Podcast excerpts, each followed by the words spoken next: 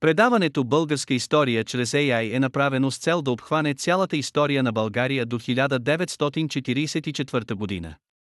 То е изцяло с образователна цел, а не с комерциална такава. Използваните източници в сезон 2 са Уикипедия и История на България, издание 1981 година, БАН. През втората половина на 10 век назрели събития, които разтърсили и с основи българската държава и атласнали в тежка борба, продължила няколко десетилетия и завършила трагично за българския народ. Кризата в българо-византийските отношения настъпила през пролета на 967 година. Българските пратеници, които пристигнали в Цариград, за да получат обичайния данък, определен с договора от 927 година, се явили точно когато Никифор Фока чествал победата си над арабите и падането на град Тарс. Според византийския историк Лавдякон императорът изразил много остро гнев си, загдето в такъв тържествен момент ромеите трябвало да плащат данък като роби на един беден и при това презрян секитски народ. След това той накарал да набият пратениците и изрекал обидни думи към техния облечен в кожух кожугризец цар. Подир тази бурна сцена императорът решил да не изчаква военните действия, които неминуемо щели да последват от българска страна, и предприял поход в Тракия. Походът по-скоро представлявал военна демонстрация, отколкото начало на истинска война. Никифор Фока стигнал до пограничния вал Еркесия, превзел някои крепости и заловил известен брой пленници. Според Лъв Дякон византийските войски не срещнали никаква съпротива. Скоро обаче императорът се уверил, че страната на българите била ад води, много гориста и оградена от вред непроходими планини. Никифор решил, че за войската му е опасно да навлезе в България, защото би могло да бъде изклана. Това съображение на византийския придворен историк не трябва да се приема буквално. Никифор Фока бил опитен пълководец, а византийските войници неведнъж били воювали в българските предели и добре познавали местните географски условия. Явно е, че византийците не възнамерявали да предприемат продължителен поход във вътрешността на страната, защото самите те не били напълно готови, а българите все още разполагали с достатъчно сили, за да бранят земята си. При това войната с арабите в Мала Азия не била завършена и Никифор Фока си давал сметка, че не трябва да се вплита във военни действия на два фронта. Ето защо той се завърнал в Цариград, след като направил голяма обиколка из земите на древна Елада, може би за да провери военната готовност в тези отдалечени от столицата краища, граничещи с българските земи. Наскоро след описаните действия императорът изпратил до българския цар писмо с предложение да се помирят, като поставял само едно условие – да не се допускат унгарците да преминават Дунава и да опустошават византийските земи. Този път обаче, разчитайки на съюза си с унгарците, Петър отхвърлил предложението. Когато те воюваха срещу нас, при все, че ние те повикахме, ти не пожела да ни дойдеш на помощ. И сега, когато по принуждение ние сключихме съюз с тях, ти ни караш да нарушим договора, да вдигнем оръжие срещу тях и да започнем безпричинна война. Такъв бил отговорът, който се получил в Цариград. И този път византийските управници прибягнали към старото изпитано средство на дипломацията, те потърсили съюзник, който да улесни действията им срещу българите. Императорът насочил поглед към киевския княз Светослав. По това време Светослав се изявил като един от най-силните владетели, управлявали някога Киевското княжество. Той разширил владенията си към река Ока и Горна Волга и стигнал до Каспийско море. През 965 година успял да присъедини Мутураканския полуостров, а на следната година превзел прочутата хазарска крепост Саркел по долното течение на Дон. Така Светослав заплашвал вече и византийското владение Херсон на Кримския полуостров. За да отклони вниманието на Светослав от Крим и същевременно да го насочи към България, в края на 967 година или в началото на 968 година Никифор Фока изпратил Калокир, сина на херсонския управител, с много злато и подаръци в Киев. Киевският княз приел предложението на византийците да нападне земите на юг от Дунава. Според Лъв Дякон той имал и друга подбуда, Калокир, който се домогвал до цариградския престол, бил обещал на Светослав в случай на успех да му отстъпи България. Така византийският замисъл против българската държава се оказал нож с две остриета. В началото на лятото на 968 година Светослав се спуснал под Днепър със своите лодки еднодръвки. Той водел със себе си войска от 60 000 души без наемниците. Когато навлязал в устието на Дунава вероятно през Кирийския ръкав и се готвел да нападне българските крепости, срещу него излязла 30 000 на българска войска, но не могла да му окаже сериозна съпротива. Светослав успял да превземе около 80 крепости по Дунава. Бързите успехи на русите отново довели до белгаро-византийско сближение. Първата крачка била направена от византийска страна. Никифор Фока изпратил двама пратеници, които имали за задача да изгладят недоразуменията. При преговорите те си послужили с обичайните доводи, българите били християни и като едноверци с византийците трябвало да бъдат поддържани срещу русите езичници. Императорът като че ли бил забравил оскърбителните думи, изречени от него само преди няколко месеца. В Преслав приели предложението, което идвало в такъв критичен момент. На Петровденските тържества през 968 година на българския пратеник в Цариград отново била оказана почет, както личи от разказа на Лиудеперант, пребиваващ по това време в византийската столица като представител на германския император Отон I. В края на лятото на 968 година Светослав бил принуден да се оттегли от България, защото се получила вест, че печене ги обсаждат Киев. Изглежда, че този път те са действали в съгласие с българските власти, а може би и по византийско внушение. Не е известно дали Светослав е изтеглил всичките си сили от България. Във всеки случай той събрал ново опълчение в своите земи и успял бързо да се справи с печенешката опасност. През лятото на следната 969 година киевският княз отново потеглил към Дунава, като заявил според руския летописец Нестор, че Преслав е в средата на земята му. Събитията се развивали с голяма бързина. Руските дружини продължавали да напредват и да опленяват българската земя. Цар Петър, разтревожен от опасността, надвиснала над страната, получил апоплектичен удар. Той се оттеглил в манастир, където завършил живота си няколко месеца по-късно през януари 970 година. Поради набожността си и за покровителстването на манастирите той бил канонизиран от Българската православна църква. През тези усилни години, когато североисточните области на българската държава се намирали в ръцете на русите, югозападните български земи четиримата синове на управителя на Середецката област Комит Никола, Давид, Мойсей, Арон и Самуил, се обособили като независими владетели и продължители на българския държавен живот. Сега от Цариград на драго сърце върнали в Преслав двамата цар Петрови синове, държани до тогава като заложници, и по-големият от тях заел престола под името Борис II. С този ход византийците се надявали да ограничат движението на комитополите, т.е. на синовете на комит Никола. По същото време в Византия започнали междуособни борби. Въпреки успехите на Никифор Фока в Сирия срещу него се обединили недоволни среди от столицата и от провинцията. Бил организиран заговор, начало на който стоял бившият доместик на сходите на изтока, т.е. главнокомандващият малоазийската войска Йоан Цимиски. През нощта на 10 срещу 11 декември 969 година, точно когато според предварителна оговорка две български княгини пристигнали в Цариград, Никифор Фока бил убит.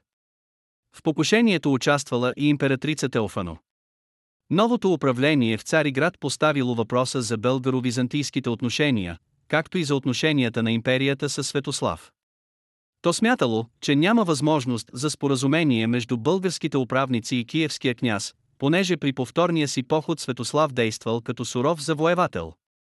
Русите успели да влязат в Преслав, където нанесли големи щети. Скилица обяснява, че страната на българите много им била допаднала и те решили да останат в нея, пренебрегвайки договорите с Византия. Като поверил за взетите земи на своя правпомощник Свенкел, който сега трябвало да пази съкровишницата на българските царе, киевският княз продължил напредването си, предприемайки поход на юг от Стара планина. Руските дружини стигнали без особени трудности до Пловдив и го превзели след тежко сражение. Успехите на русите в Тракия, т.е. в земите, които за византийците били хинтерланд на тяхната столица, внесли голям смут в Цариград. Положението на Йоан Симисхи не било още заздравено, завоеванията в Сирия не били осигурени и някои от тамошните градове проявили склонност да минат на страната на арабите.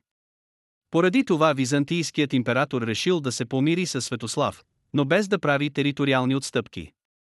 Светослав отговорил дръско, че няма да се оттегли, ако не получи голяма сума като откуп за превзетите градове и за пленниците. На свой ред Симисхи изпратил дълго послание, в което му припомнял поражението на княз Игор през 943 година и го предупреждавал да напусне България, която не му принадлежала. Симисхи заплашвал, че Светослав няма да се върне никога в земята си, ако византийската войска излезе насреща му. От своя страна Светослав се заканил, че сам ще стигне до Цариград. На византийските управляващи кръгове станало ясно, че трябва да започнат военни действия.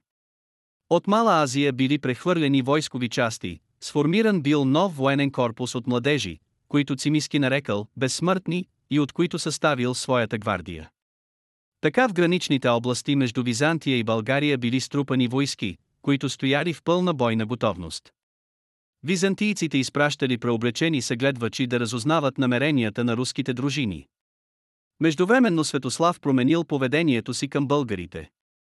Той се опитал да спечели доверието им, а освен това се споразумял с печенегите и унгарците, за които плячкосването на византийските земи било винаги добре дошло. Светослав разчитал, че Борис II ще участва в общата борба срещу Византия. Българските първенци също смятали, че разбирателството с русите е необходимо. Така бил сключен съюз между българи и руси против империята. Светослав преминал Стара планина с войска от 38 000 души, руси, българи, печенеги и унгарци. Той стигнал до Аркалиопол, където се установил на лагер. Тези събития се развили в късната пролет и през лятото на 970 година. Под напора на многобройните руски дружини Варда Склир, главнокомандващият византийските сили, първоначално отстъпил, тъй като разполагал само с 18 000 души. Той се затворил в Аркадиопол и дочакал момента, когато дисциплината сред русите отслабнала, а стражата предстана постепенно се разпуснала. Тогава византийските войски излезли от крепостта и започнали продължително сражение. Скилица разказва, че войската на Светослав била разделена на три части. В първата част влизали руси и българи, а печенегите и унгарците, които имали различен начин на воюване, били обособени по народности. Една малка византийска войскова единица, командвана от Йоанна Лакасевс, трябвало да отклони вниманието на печенегите, към които се отправила най-напред. И наистина нековооръжените варвари били увлечени към предварително подготвените засади. Варда Склир, който се появил внезапно, ги разбил напълно. След това той се насочил към останалите войски, които, макар и незасегнати, били паднали духом поради поражението на печенегите. Разказът на византийските историци е украсен с подробности за отделни лични подвизи, които в последна сметка били допринесли за пълната победа на византийците в тези сражения. В Цариград знаели добре, че Светослав не е победен въпреки постигнатия успех и оттеглянето му отвъд Стара планина. Затова Йоанн Цимиски започнал системни приготовления за нова война. На европейския бряг на империята били струпани многобройни войскови части, флотата била поставена в пълна бойна готовност и императорът проявил голяма щедрост към войниците. В този критичен момент обаче един от недоволните провинциални първенци, Варда Фока, братов син на покойния император, вдигнал бунт в Кападокия с цел да се добере до престола. Тези неочаквани събития станали причина да бъде отсрочен походът срещу русите. Част от прехвърлените на европейския бряг войски минали отново в Мала Азия. Бунтът бил потушен след няколко месеца. Възползвайки се от осложненията, Светослав още през лятото на същата година се появил отново в Тракия, където останалите в намален състав византийски войски под началството на Йоанн Куркуа не могли да дадат сериозен отпор. Тракийската земя била опустошена отново и русите ставали все по-самоуверени. Едва през пролетта на 971 година, когато заздравил положението си в Цариград, Цимиски отново започнал приготовления срещу русите. Големи бойни кораби хвърлили котва в Бълсфорския залив. Оттам те се отправили към Дунавската делта, за да пресекат пътя на Светослав, когато той поискал да се върне по море в страната си. Сухопътните войски били съсредоточени в Одрин, където пристигнал и императорът. Византийските войски винаги се бояли да преминават старопланинските проходи, където може ли да се натъкнат на изненади. И този път съгледвачите предупредили императора, че проходите са добре укрепени. Йоан Симиски решил обаче да премине планината срещу Великден, когато бдителността на защитниците и била намалена. той тръгнал напред заедно със своите безсмъртни. Следвали 15 000 пехотинци и 13 000 конници. Ариергардът вървял по-бавно заедно с бойните машини и обоза. Войската превалила успешно старопланинската верига и се насочила към българската столица, където я очаквали руските и българските дружини. На 4 април в равнината пред Преслав започнало голямо сражение. Руските пехотинци, макар и изненадани, се строили бързо в боен ред. Те не били свикнали обаче да се сражават с конница. Нападнати в левия фланг от безсмъртните, русите се уганали, дали много жертви 8500 бойци според Лавдякон и скоро били принудени да се оттеглят зад стените на Преславската крепост. В Преслав по това време се намирал бившият византийски управител на Херсон Калокир, който сега действал като близък помощник на Светослав. Той побързал да напусне града и да се отправи към Дръстър, където пребивавал самият Светослав с ядрото на дружините си. Защитата на Преслав останала на грижите на пълководеца Свенкел. Битката за Преслав получила особено ожесточен характер на 5 април, когато пристигнали обсадната техника и тежкотоварните части на византийската войска. Срещу стените на крепостта били поставени в действие стенобойни машини, прашкари и копиеносци, които сипели дъжд от камъни, копия и стрели. Скоро византийците успели да поставят стълби и неколци на по-храбри и по-опитни бойци се изкачили на стената. Ключалките на крепостните врати били разбити и външната крепост паднала в византийски ръце. Оттегляйки се към вътрешната крепост, където се намирали дворците и съкровишницата на българските царе, русите оставили според византийските автори една от вратите отворена, вероятно като клопка. Византийците обаче не могли да овладеят тази втора твърдина, пазена опорито от хората на Свенкел, които избили 150 византийски войници от промъкналите се през отворената врата. Тогава византийците пристъпили към системна обсала.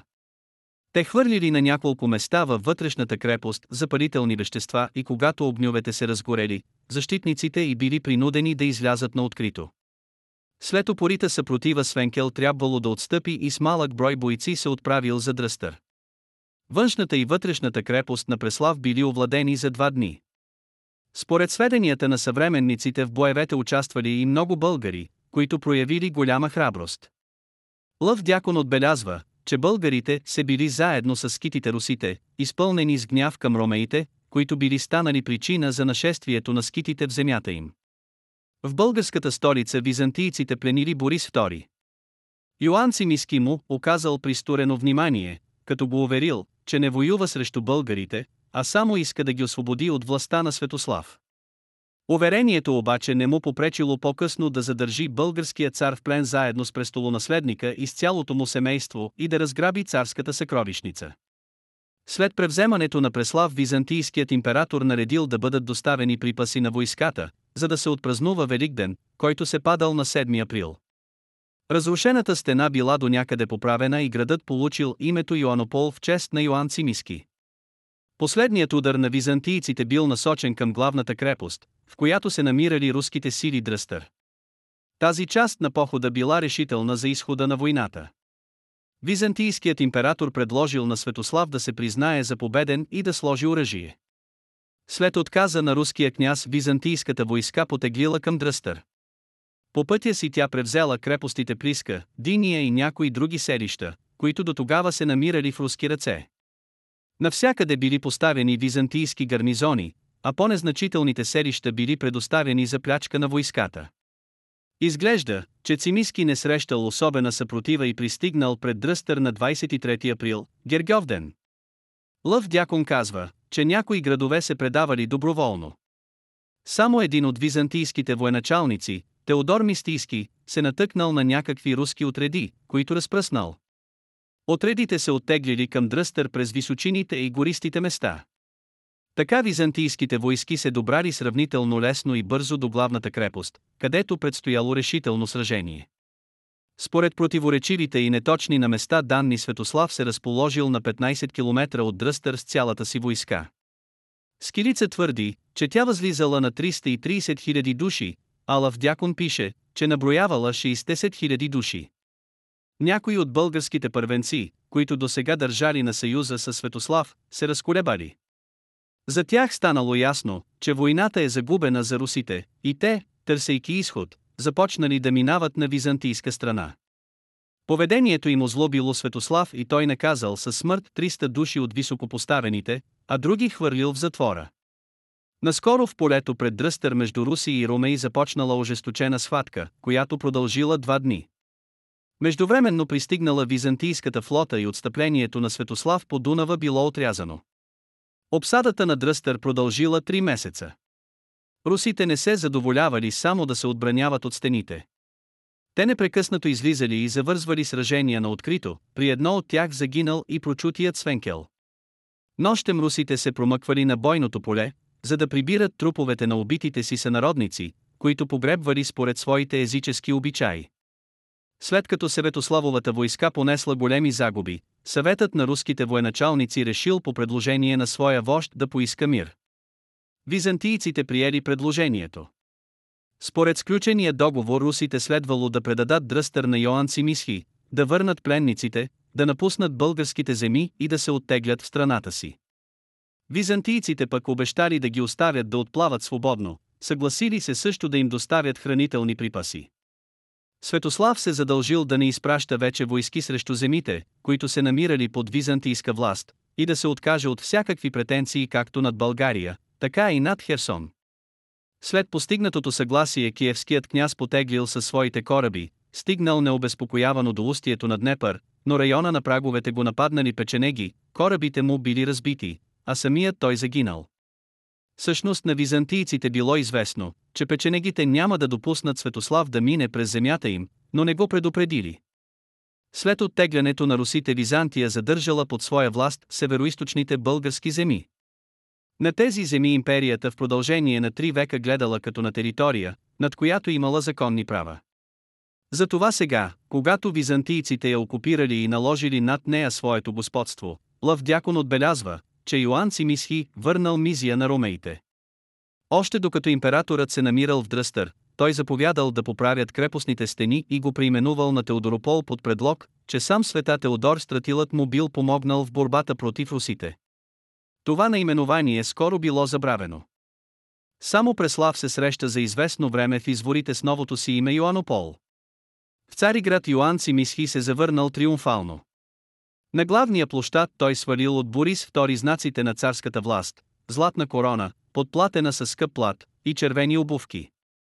След това императорът отишъл в църквата Света София, където бил отслужен благодарствен молебен. Церемонията имала за цел да покаже пред населението на столицата, че с българското царство е свършено и че българската земя отново става румейска провинция. Борис I бил прият в редовете на византийската чиновническа иерархия с сан магистър. Когато напуснал България, Йоан Симиски се погрижил да остави гарнизони във всички по-важни завоювани градове. Те трябвало да поддържат властта на империята и да бдят срещу евентуални опити за бунт от българска страна. Една византийска тактика списък на военно-административните единици определя точно докъде са се простирали границите на завоюваните български земи. Освен северна България и Тракия към византийските владения били включени и някои части от западните краища на българската държава, до към Беломорието. Старата тема Стримон била разделена на две, център на едната станало село Крушово, Сярско. Другата, наречена Нови Стримон, се простирала може би на изток от Струма или, което е по-вероятно, по горното и течение. От Солун границата вървяла на север и на запад, в византийско владение оставала областта Драговития и градовете Верея Бер и Едеса Воден. Впрочем тези земи, както и Драчката област, вероятно са паднали под византийска власт още по времето на Петър, след потушаването на бунта на брат му Михаил. Другите земи в западните райони оставали във владение на комитополите. Северна България империята завоювала територията до Искър. Покоряването на североисточните области съвсем не означавало, че българската държава е унищожена. В обширните свободни територии на запад и на югозапад укрепнали силите, които били готови не само да продължат борбата за нейното независимо съществуване, но и да преминат в настъпление за освобождаване на поробените земи. Това беше днешният епизод. Използваните технологии за направата на предаването са Google Vision AI, Tesseract OCR, Microsoft Cognitive Services Speech Studio, Dolly 2, Anchor.fm.